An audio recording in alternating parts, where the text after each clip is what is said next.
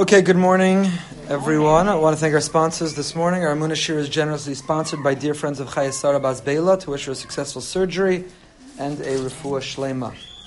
We are continuing with the uh, Nesiva Shalom, the Slonim Rebbe. The new school has started today. It's the wonderful sound of children's voices we're hearing. And if you can close the door, we appreciate it. Okay, we've been working our way through this piece in the Slonim Rebbe, the Nesiva Shalom. Okay, that was no. Just leave it right there. You're standing right in front of it now. The uh, Nesiva Shalom, the Slonim Rebbe, on his piece Vanis Filasilach Hashem Eis Ratzon, who uh, has been talking to us about how to connect to Hashem, not only during these days of the year, these holy days of the year, but to how to connect to Hashem all throughout the year. And the key to connecting to Hashem is removing the biggest obstacle, the biggest barrier that we have to Hashem. What do they call that when, when the kids come to school the first day and you have to phasing that right? We're hearing the sounds of phasing in. There's a there's a fine line between the sound of phasing in and the sound of torture. It's a, it's a very fine line. Um, we're going to stop this. That's not going to work. So that's the sound of phasing in. So the biggest obstacle, the biggest impediment that we have towards our relationship with Hashem is is us. Is us, is ourselves. Is what the Slonim Rebbe has been talking about, is our sense of ani. Who we are, our identity, our ego, our desires, our needs, our wants, our lust, and that becomes an enormous impediment. It's not just true in the relationship with Hashem, it's true in all relationships. Relationships fail when there's a clash of egos. Relationships fail when relationships fail when people are going to people are going to think I'm torturing. Uh, it's coming from the shear itself. When when there's a clash of egos, when there's a cla- clash of desires, of interests, of egos, is when relationships are really compromised. It's when relationships really fail, and it's true in our relationship with Hashem. A real relationship requires humility. It requires humility, it requires vulnerability. To let the other person in, you need to be willing to let them see your faults, your shortcomings, your pimples, and your warts. You have to let them see everything about you. The Rav we shared yesterday in the Parsha shir, in our Parsha, we have the mitzvah of Ma'akeh. You have to put a fence around, um, around a balcony, or around a staircase, or around a rooftop. And what's the reason? What's the, the source of this, of this mitzvah of Ma'akeh? So Rabbi Soloveitchik suggests that um, the notion of coming towards the edge of something dangerous is to feel our own vulnerability. If you don't put up a fence, you feel you're you don't you're not vulnerable. You feel that you are uh, you live a certain life. You feel no sense of frailty. You feel, feel a sense of permanence. That breeds ego. It breeds, breeds arrogance. The feeling of vulnerability that you come towards the edge, you get nervous, you're anxious. That feeling of vulnerability is a very healthy feeling, and because vulnerability breeds a sense of, of humility. And so we put a fence around our roof and we put a fence around our lives to realize that we can't teeter towards the edge, that we are vulnerable, that we rely utterly on Hashem. So again, the source of, of the, the biggest impediment to our relationship with Hashem is the sense of ani, who I am, my ego, my arrogance. And the more I can sublimate it, the more I can eliminate it, the more I can submit it to Hashem, then the stronger and the greater a relationship that I will have with Hashem. And that's what ani ledodi, ani ledodi, vidodi li. The Slonim Rebbe is saying the ani ledodi is my ani, I direct ledodi. And when I do, dodi is li. And again, we talked about that in relationships. When I say to the other party, my ani is directed lidodi to you. I want you to be happy. I put your needs ahead of my own. You are the center of my life. And the other one says, well, you're the center of my life. Then you end up having two happy people. And that's what the Slonim Rebbe said. That's the pshat. And what this pasuk we say, Shabbos mincha, vani svilasi, vani, regarding my ani, svilasi, my prayer is, lecha Hashem, that I can direct it to you that I measure everything I'm about to do and think and want through the prism of does it give you nachas ruach Hashem? Does it make you proud? Does it meet your needs? I'm putting you, ani is lidodi. I'm putting you ahead of myself. So we are on the bottom left of the of the front page, of the front side. Uh, I believe we are. Uh, let's start two lines from the bottom. In the moment of the Eis Ratzon, in an auspicious moment, in a moment when you can be appeased, Hashem, in a moment which is predisposed to connection with you, Tfilasi, my prayer is, L'cha Hashem, that I should succeed in directing myself in a relationship with you. A couple stands onto the chuppah, their prayer should be, I hope that I can always keep you at the center of my life. I said the Kala walks around the Chassan seven times, puts him at the center of her circle. He puts a ring on her finger, puts her at the center of his circle. And the prayer is that in perpetuity for the rest of their married lives, that they don't see themselves as the center of their circle, but that they're able to place the other, the other's priorities, the other's wants, the other's needs, and so on. Shekola teshuka tiarak lecha Hashem. That all my longing and all my desire is only for you, Hashem. That I have no personal interest, I have no personal agenda. My entire agenda is conforms with yours. Hashem, you've given us a prescription, you've given us a roadmap for what you want and expect from the world, how to repair the world. You've told us. So my tefillah, va'ani, regarding who I am, tefillah, see my prayer, is lacha Hashem be'ez ratzon, that in this eis ratzon, that I can successfully direct my life to you. That I'm not here to serve my needs. I'm not here to accumulate more things. I'm not here to gain more pleasure. I'm here to serve you. Now, the amazing thing is that the more we serve Him, the greater the pleasure that we have. The more we are of service to Him, the more mission driven we are, the more happiness that we find. I was talking, to, learning with a group the other night. We were talking about how happiness as a value is a really certain modern goal. You know, they say that if you look at pictures of uh, certainly the beginning of when pictures began, you don't see ever people smiling. Why? Because they were all miserable. The whole world was miserable. No, but like now, the notion that you need to project a smile and you need to project happiness, and even more, our society that says you deserve happiness and do whatever it takes to get happy and do what makes you happy and don't care what others think about it and don't care whether it complies with any other system or expectations.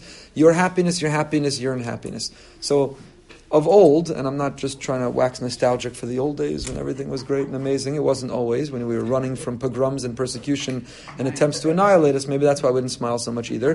But, but in the old days, happiness was not the goal. It wasn't the virtue. It wasn't the measure by which we led a meaningful life.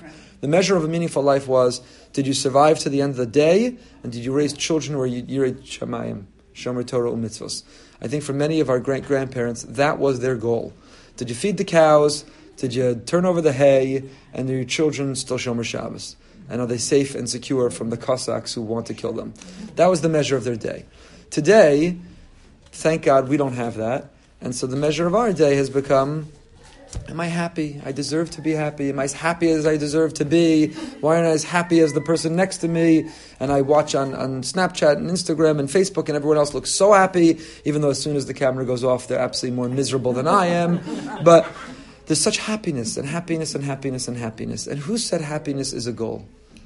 Who says happiness is a goal? We don't live for happiness, we live for holiness. L'cha Hashem. We're not living for my happiness. And here's the so I was talking about this with a group of people the other night, and one of them pointed out, I think so correctly, that the irony, the paradox is that in days of old, when they didn't live for happiness, they were happier. And we who've defined our measure and metric and goals for life as happiness, are so terribly unhappy. All around us is such unhappiness. People are numbing themselves to that unhappiness through all kinds of behaviors, addictions, substances. There's such unhappiness. So when you when you pursue happiness, you'll never get there. You'll never catch up to it. But when you're not running after it, it will find you.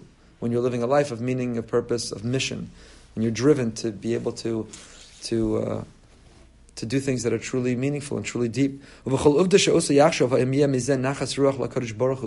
Every moment, every decision. What am I going to do right now? I can go to the Amunish here, go to the gym, I can get a manicure, I can cook, I can check on somebody who's not feeling well, I can this, I can. What will give the greatest nachas ruach? This thing I want to say right now, this place I want to go right now, this thing I want to eat right now, the choice I'm about to make right now. To measure it all, not through the metric of what will give me the greatest happiness, but what will give Hashem the greatest nachas? Nargan mafrid aluf. Right? And again, the, the irony or the paradox is that if I do that, I'll be the happiest I could be. Because I'll be living the most fulfilled, satisfying, mission driven life, and there's nothing that gives greater happiness than fulfilling the purpose for which we are created, for feeling relevant, than feeling that we matter. Nothing gives us more happiness. That's the irony. So when every decision is driven by happiness, I'm constantly running after it, I'll never catch up with it. But when decisions are driven by being here for a mission, giving nachas to Hashem, asking what does He want, what does He expect from me right now, Vani, regarding who I am, Sfilasim, my davening is Lacha Hashem. I hope that through my day I can constantly ask myself, what does Hashem want from me right now? That doesn't mean that you're sitting and saying to Tehillim from morning to night that you don't deserve that manicure, or you don't deserve to watch the football game, or you don't deserve to relax Of course, that is not only allowed and not only okay, it's necessary because to re energize, to reinvigorate, to reposition ourselves, to go back to life and doing what Hashem wants, He understands that includes eating and sleeping and relaxing. But the question is, you know, what's a reasonable amount of that? A person who takes an hour to legitimately relax is different than the person who gets hooked into something and binge watches and now went to sleep at 4 a.m. because they had to see the entire series, and instead of being more relaxed and reinvigorated, that's assuming that there's anything that's legitimate or halachically okay to watch. But even if there were, a person who, who the person who overdoses or overindulges in the technology doesn't come the next day reinvigorated, more relaxed, and more ready to serve Hashem. They're more exhausted, they're more compromised, they're more unable. So again, the metric, what I'm about to do right now, am I relaxing and chilling so that I can fall asleep, have a good night's sleep, and, and kill it tomorrow serving Hashem? Or am I binge watching something without any awareness of what time it is or the impact this is going to have on me or the model I'm setting for my kids or, or what I'm doing to my soul? The numb inducing whatever coma I'm putting my soul in to be able to say I finished this series. And when a person fulfills this this goal. Now, it's not like, oh, well, we talked about it this morning, Wednesday, so by Thursday, when you finish this, we'll give you your next assignment. This is a lifelong assignment for which most people never, ever come close, right? But this is the mission. There's a lot of lifelong aspirations that we have, which we know we may never come close, but they remain our aspiration. They're held out as our aspiration, our ambition, our goal forever. So this one too, Vanis Filasi, my davening, Vani, regarding who I am, Lacha Hashem. So as vidodili, the more we do it, even though you can never fully accomplish it, you'll never fully get there. But the closer we come and the more we do it, Hashem reciprocates. Vidodi li. Vidodi li. Many, many, many marriage counselors, experts will tell you that, you know, even in marriage, you can't change the other party. No matter how much you will or want, you can't change the other party. What you can do is change yourself. And more often than not, if you change your attitude and the, the um, kind of paradigm with which you come to the marriage, the other person will change too. That the best way to change another is to change ourselves. So, ani lidodi. How Hashem relates to me is not in my power. How I relate to Him is, and He will reciprocate. Because when people feel love, when they feel they're at the center of your circle, when they feel they're your priority, when they feel you care genuinely about them and their need and their want, so normal, decent, hopeful, non-psychotic people can will will uh, innately and instinctively feel that back. So that's why the end of that sentence, Vani, regarding who I am, my identity is filasi, my davening is Lacha Hashem. I hope I can successfully live my life as Ani. Hashem, I exist only because you will it and want it, and I'm here to fulfill your vision for it, and I want every choice to be one that gives you tremendous nachas. Hashem be the center of my circle. Then ve'elokim barov chazdecha aneni Then dodi li.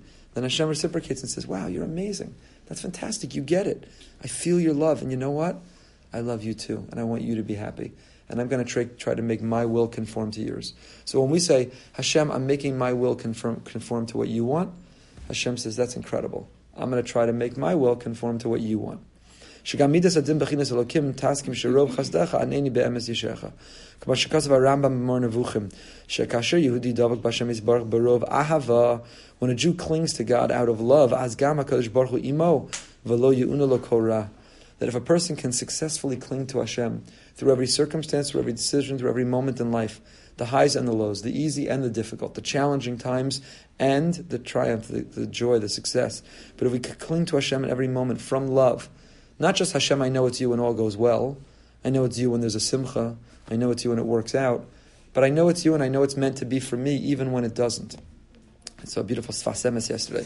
Saw somebody online posted a beautiful Sfas Emes yesterday, Daniel Gibber.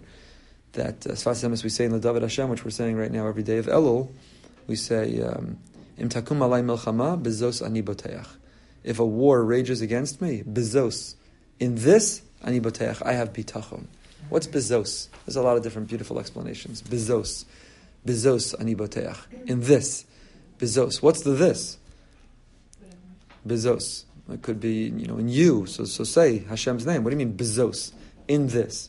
Sfas Emes says, Im takum alay milchama. Bezos. You know what the bezos, you know what it is that I have bitachon in? The milchama. Hashem, you threw a challenge my way. I have faith that that challenge is meant for me. The greatest faith we can have is to not run away from the challenge. Of course, we try to use our initiative to overcome the challenge. Hashem gives us a health scare or issue. We don't say, I trust that that's what's meant for me, so I'm not going to the doctor and I'm not taking the medicine and I'm not going to undergo the therapy because ani I trust this is what Hashem wants for me. That's foolishness. That's not what Hashem wants for us.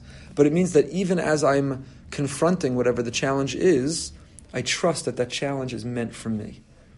You want to live a meaningful life, then don't see every challenge as an excuse to deny Hashem. See every challenge as an invitation to come closer to Hashem. And to realize that even though the challenge at the moment is unpleasant, it's unwanted, but you will emerge stronger. You will emerge different. You may see it in your lifetime, we may never see it in our lifetime, and only understand it after 120. I'm not suggesting all challenges are equal. Some are of such magnitude, they're almost impossible to accept, to understand, to live with. But that's the bezos ani boteach. Hashem. David HaMelech did not. We talk. We, we read about David HaMelech and we read his Tehillim like he had this easy, smooth sailing, amazing life. He had challenges in life that far outweigh what almost any of us can identify with, right? rebelliousness from children, jealousy and envy, and violence in his own family, attempted murder by his father-in-law who wanted to kill him. Uh, he had insurrection. He had his own failure with Hashem. Hashem was disappointed in him. He, I mean, his life was riddled with challenges. But he says, "Bezos ani boteach." But for each one of those challenges, I trust Hashem that they didn't come to me through chance, it didn't come to me through randomness.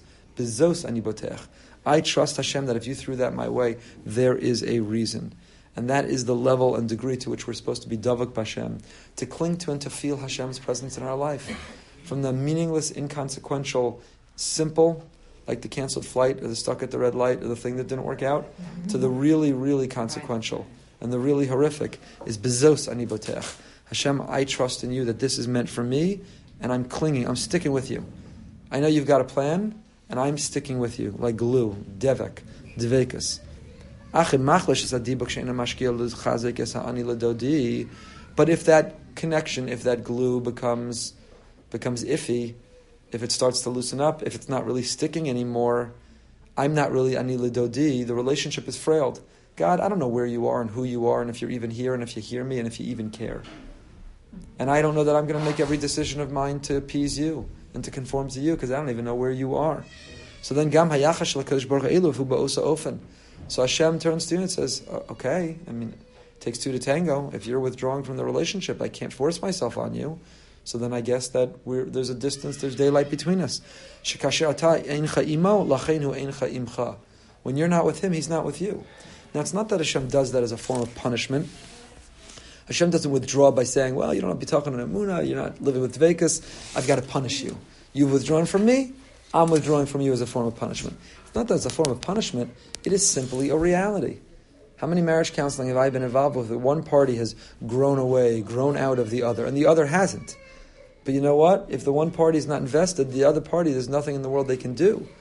It's only Anila Dodi, the Dodi Li both parties have to be invested in putting the other first and wanting to see the relationship succeed. So if we say to Hashem, I don't know where you are and I don't know if you're here and I don't really feel like dedicating my life to you, or it's inconvenient for me to have to make my choices to conform to what you want, so then Hashem says, okay, you're entitled to do that, but good luck to you. Right? That's more of the parent-child paradigm. Right? The child says, I don't really need you, I don't check in with you often, and I don't want you telling me what to do, and I'm not really putting what you want ahead of my own interests. Parent says, okay, I wish it were different. But when you need money, or you need a bailout, or you need someone to swoop in on the helicopter, good luck. That's the bed that you made. Anila dodi v'dodi li. So we long for the dodi li. We say, Hashem, where are you? Shower with bracha, atzlacha, shefa bracha. Hashem, shower me. I want everything that I want. Dodi li. I want you to be there for me. I want to feel your presence in my life. I want you to bring the outcomes that I desire. Hashem says, okay, where's the anila dodi? Where am I in your thinking? Right? again, coming back to the marriage paradigm. So one spouse is saying, How come you don't do everything I want? I want to eat the restaurant I want to go. I want to go on vacation I want. I want to spend the money the way I want. I want everything the way I want. The other one says, Okay, where, where do my needs come in? What about what about you doing what I want? Where does that come in? So Anila Dodi Vidodi Li, it has to be a reciprocal relationship. I saw this morning the um, the Chafetz Chaim, towards the end of his life, on Rosh Hashanah Yom Kippur, was sick. He wasn't able to attend davening in, in the yeshiva, in the shul. So they made a minyan for him in his home. But one year he said, I have to come in, I have to say something. So he came into davening on Rosh Hashanah, and he said the following thing. This was, he exerted himself just to say the following. And apparently he was so weak that he wasn't even heard by everybody. His Talmud Rav Elchanan Wasserman, Hashem Yikom Damo, who was killed by the Nazis, Rav Elchanan repeated it out loud for everyone else to hear. So what did the Chafetz Chaim have to say? He said, you know, we start saying, Zachrein L'chaim, Melech Chafetz B'chaim. Kasvein B'sev Rachayim, Manch Elokim Chaim. Zachrein L'chaim, Hashem, remember us for life. Melech, you, the king who, who wants life, write us for life, for you, Hashem, life. Life, life, life, to life, to life, L'chaim. Right? So, L'chaim, L'chaim, L'chaim. Zachrein L'chaim, Zachrein L'chaim. What is this Chaim that we're talking about? Life, life, life. So, um, what is life? What, what is this life we're longing for? Is it simply a matter of, of a pulse, a heartbeat?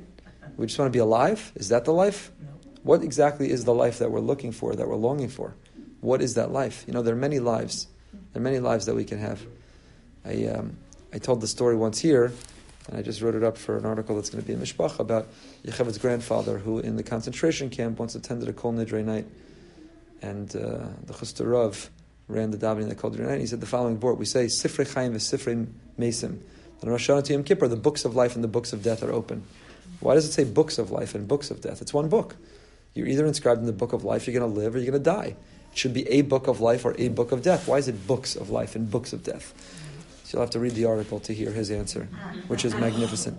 The Alshich also asked that question and others. But I suggest that the answer is because there's not one life you live. There's not one way to die, and there's not one way to live. There are many lives that we can live.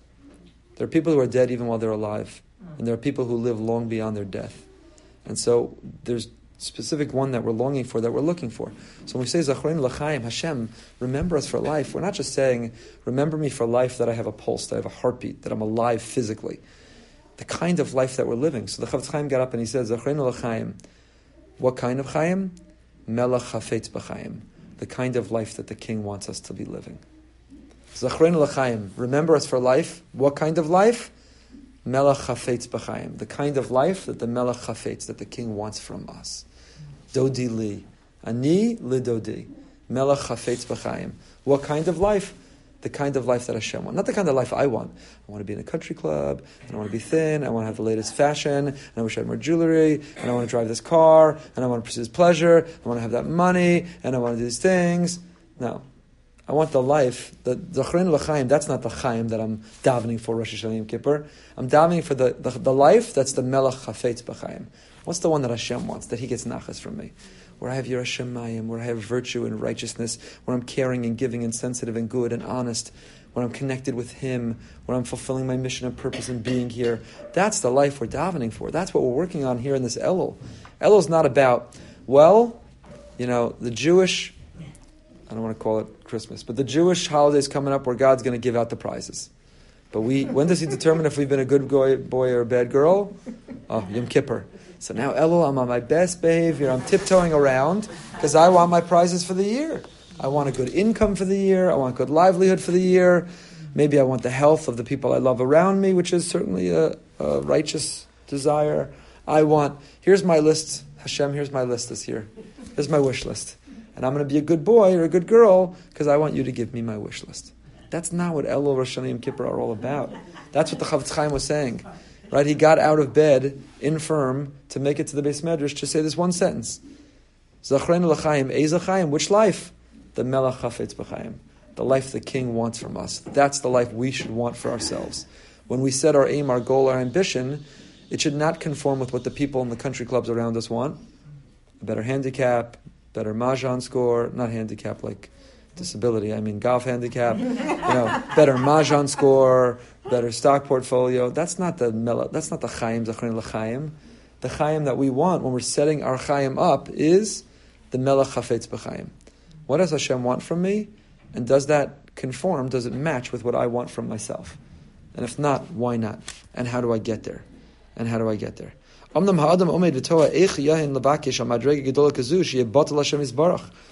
Person could say, How can I ask to achieve this level?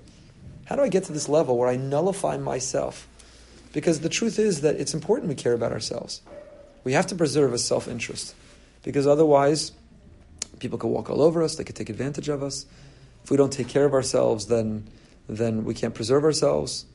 So caring about ourselves is also important. V'chai. Torah tells us that we have to live. We have to live. If you have one canteen, you're walking in the desert, two people, and you split the canteen, you'll both die. You've got to keep the canteen and watch your friend die. Because v'chai bahem. Self-preservation is a mitzvah in the Torah. It's a mitzvah in the Torah. So to daven to Hashem that I'm utterly sublimating my sense of self to you, is that really possible? You need to have a healthy sense of self. Another famous Sfas Emes, you have to l'recha kamocha. Kamocha, you have to love your neighbor as yourself, begins with you have to love yourself. Now, some people excel at that mitzvah. They need to, they need to tone that down a little bit. You have to love themselves a little less. But others beat themselves up, and they can't move past it, right? The drasha from this past Shabbos was not about living in the past, not about getting stuck and paralyzed and debilitated by our mistakes. It's not about beating ourselves up. It's about, it's about crafting our future. These are very difficult things.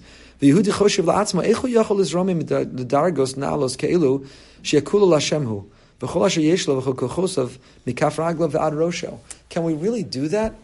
In a world and in a marketing world that says obey your thirst and just do it and pursue your pleasure and your happiness and whatever makes you happy, can we really succeed in sublimating our sense of selves from our head to our toes to direct it all literally to Hashem? I need. I'm going shopping. Do I need this shirt? Does Hashem want me to get this shirt? Does Hashem think I need another shirt? Does it give nachas to Hashem that I got this shirt? That's the level of consciousness of mindfulness, which maybe it's, it's beautiful, but it's nearly impossible.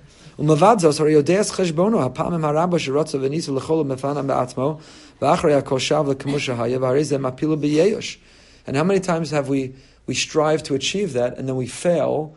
And how many times can we repeat the cycle of trying to achieve certain things and failing and not give up? How many times can you can you repeat the vicious cycle? How many times can you start the diet, lose some weight, think you're okay, gain it all back, be miserable with yourself, so you start it again? I mean, how many times can you do it before you give up and you just say, "That's me"?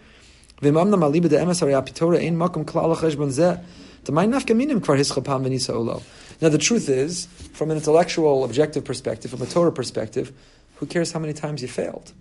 You got to keep trying. I mean, if it's a goal, then keep trying the goal. And if there's something that knocks you off course, then address what's knocking you off course. But intellectually, how does it make sense not to keep trying just because you haven't yet broken through and succeeded? That's nice intellectually. But in reality, the more we try something and the more we fail and the more we revisit that cycle, the less good we feel about ourselves. The less likely we think we are to succeed and the less likely we are to try. So if we hold that out as the measure, Hashem, I need to lecha Hashem. Ani, regarding who I am, sfilasi my davening is lecha Hashem, that I succeed in directing it all to you. I want to take a bite of this. But does Hashem want me to have a bite of this right now? And is this what He wants me to have a bite of? And do I need the next bite? And did I bite the right way? And did I chew enough before I swallowed? And did I? Is it all giving nachas to Hashem? How could you live that level? Al nemar kasher So the answer is, don't ask Hashem to live that way all the time. Only do it be'es ratzon. Es ratzon. There are certain designated um, auspicious times of, of the year and in our lives where that's a moment of breakthrough. We have Shabbos afternoon Shalashudas. Raiva Deraivan It's considered to be a particularly pleasant time where Hashem is more predisposed to hear our pleas and connect with Him. It's tragic in our times that many people as Shabbos begins to wane, they think that ah, Shabbos is really ending. Shabbos is disappearing. Shabbos is over. You know, oh, Baruch Hashem, my Motzei Shabbos plans are getting ready to kick in. Awesome. That miserable Shabbos where I have to disconnect from technology, I have no idea what's going on, and I have to actually just make do talking to the people around me, and I can't wait. Shabbos is almost over. But that moment where we think Shabbos is almost over, yay, is the moment where Shabbos is rich with opportunity, potential, invitation to connect with Hashem in a deeper and more lasting way that will lead for the week than any other point of Shabbos. That's Shalashidus. The Piazetzner Rebbe writes about it. The Piazetzner Rebbe was in love with Shalashidus. And his Tzav V'Ziruz, he talks about that Shalashidus every week to him was like Ne'ilah on Yom Kippur. That was the level of Shalashidus. He was, he was tapped into an energy of Shalashidus. We often neglect Shalashidus no offense, but women in particular neglect Shalosh I mean, if you're in Shul and Mincha, there's nothing to do before Mars, you go into Shalosh and then when Jews have nothing to do, they eat anyway, so they eat. So you really say Shalosh But, but women are also obligated in Shalosh and it's a very, very important mitzvah, it's a very lofty mitzvah. And, and Mishnah Berurah says, Chacham of Barosha. Why do we neglect Shalosh Because we just stuffed our faces at lunch. So who has an appetite for Shalosh Which is, by the way, the reason it's called Shalosh Really, it should be called Sudash Lishit. It's the third meal. So why is it called Sudash Lishit? Is a name of it. It is. It is a correct. It is a correct name for it. Right. I shouldn't say. It's, it's not that that's incorrect. That is the correct name for it. But why do we call it Shalashudas?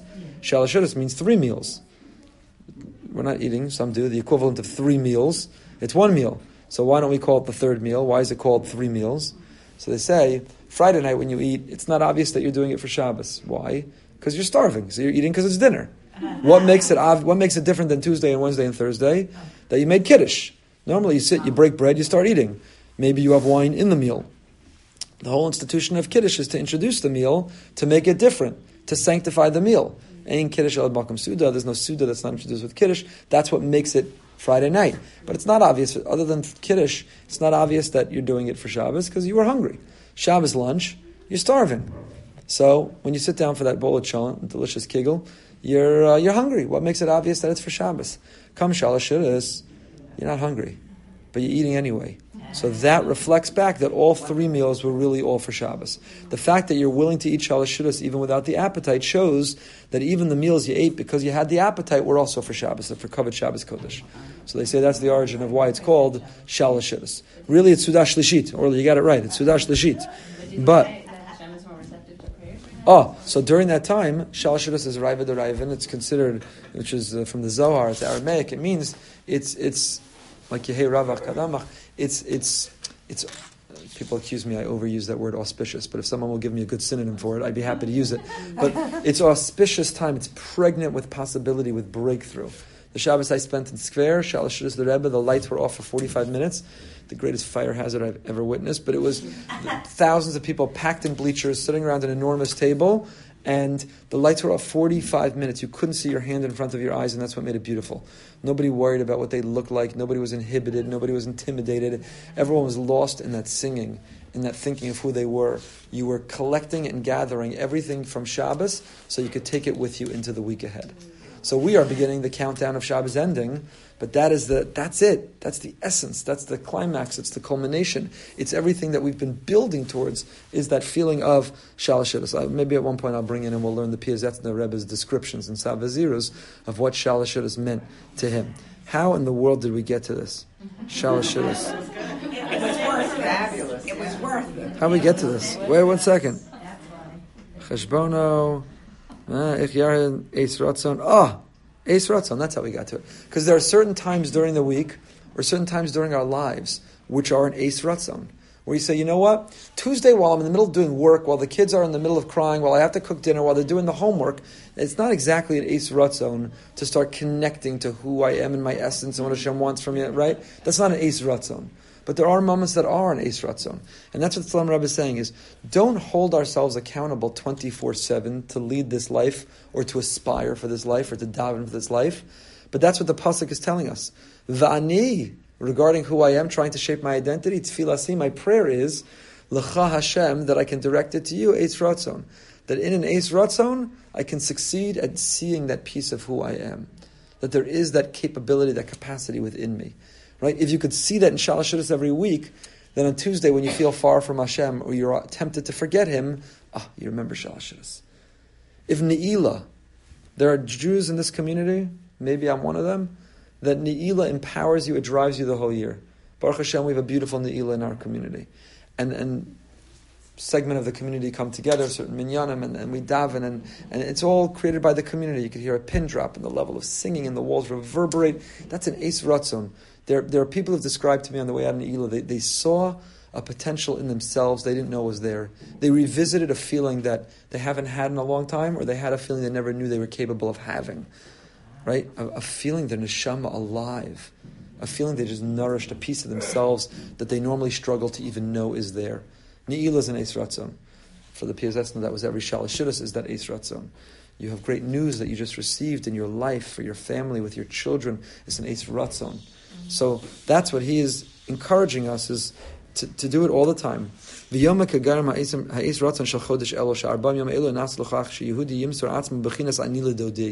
So a month long Eis Ratzon is Elul. 40 days from Elul to Yom Kippur. That's a long run of an Eis Ratzon. That's tough. That's like, that's like an ultra marathon, Ratzon. Right? Sometimes you get it within you to run down the block. Sometimes all you have in you is to run to the elevator. Sometimes you can run all the way the whole block. Sometimes you go for a run, you can run the whole circle. And, and there are people who can do an ultra marathon. Elul is an ultra marathon. It's a month long of Ani lidodi. You know, Hashem, I'm not capable of this 12 months of the year, and I don't need to expect myself to be capable 12 months of the year. But I could see myself capable for this month. So I don't know that I could say Tehillim every day for the rest of my life. For Elul, I'm saying Tehillim every day. I don't know that I'm going to bench from a siddur. I don't know that I'm going to go do this. I don't know I'm going to do that. For Elul, I'm taking it on. Ani lidodi. For Elul, I can put my you at the center of my circle. Yesh adam avakesh bekashas katanas b'shem shemitzad anosin ein ha'isroi levakesh bekashas yoser gedolos. Okay, we'll start with this next time. This paragraph, it's talking about how we relate to Hashem and how we connect in terms of what we ask of Him. But I think it's a very powerful way that he's ending is that the goal is not necessarily to hold out for ourselves a possibility that's impossible, because then we develop yiush, then we give up, then it becomes hopeless. But if we designate times that we feel are predisposed, that we can have that breakthrough, and we capture it in that moment. Have you ever had experiences where you say, I wish I could capture this right now? Yes. Oh, yeah. If I could bottle this right now. If I could bottle the way my kids are getting along right now. if I could bottle that feeling of amuna I feel right now. Yeah. If I could bottle that love I'm feeling with my spouse right now, or just they could do no wrong. If I could bottle it. That's what an Eis Ratzon means is have that breakthrough when you're experiencing it, bring a bottle, put it in a bottle. Put Shalashudis in a bottle. Put Neila in a bottle. Put the kids getting along in a bottle. Bring a bottle. An Eis Ratzon is bottle it and take it with you because sometimes you won't have it again, but you can open the bottle or you could look inside the bottle or you could just see the bottle and remember that there was once a bottle, that this, this was there and I'm capable of getting back there again. Capable of getting back there again. We see with our children in the summer. Sometimes children can have a bigger breakthrough in six weeks of the summer than they get in uh, you know ten months or nine months of school the whole year. Right. Um, and and you, and you know what? They're going to revert back. They know it. We know it, and that's okay, because they also know that it's in there, and it can come back again. Maybe it's not till next summer. Maybe it's not till some other experience in life. And that's the same feeling that we have with ourselves. Is that when you know it's in there, you can long to get back there. You can long to revisit it again. But the first step is to see it when it's in there, and then to try to bottle it so we can see it again. All right, have a great week, everyone.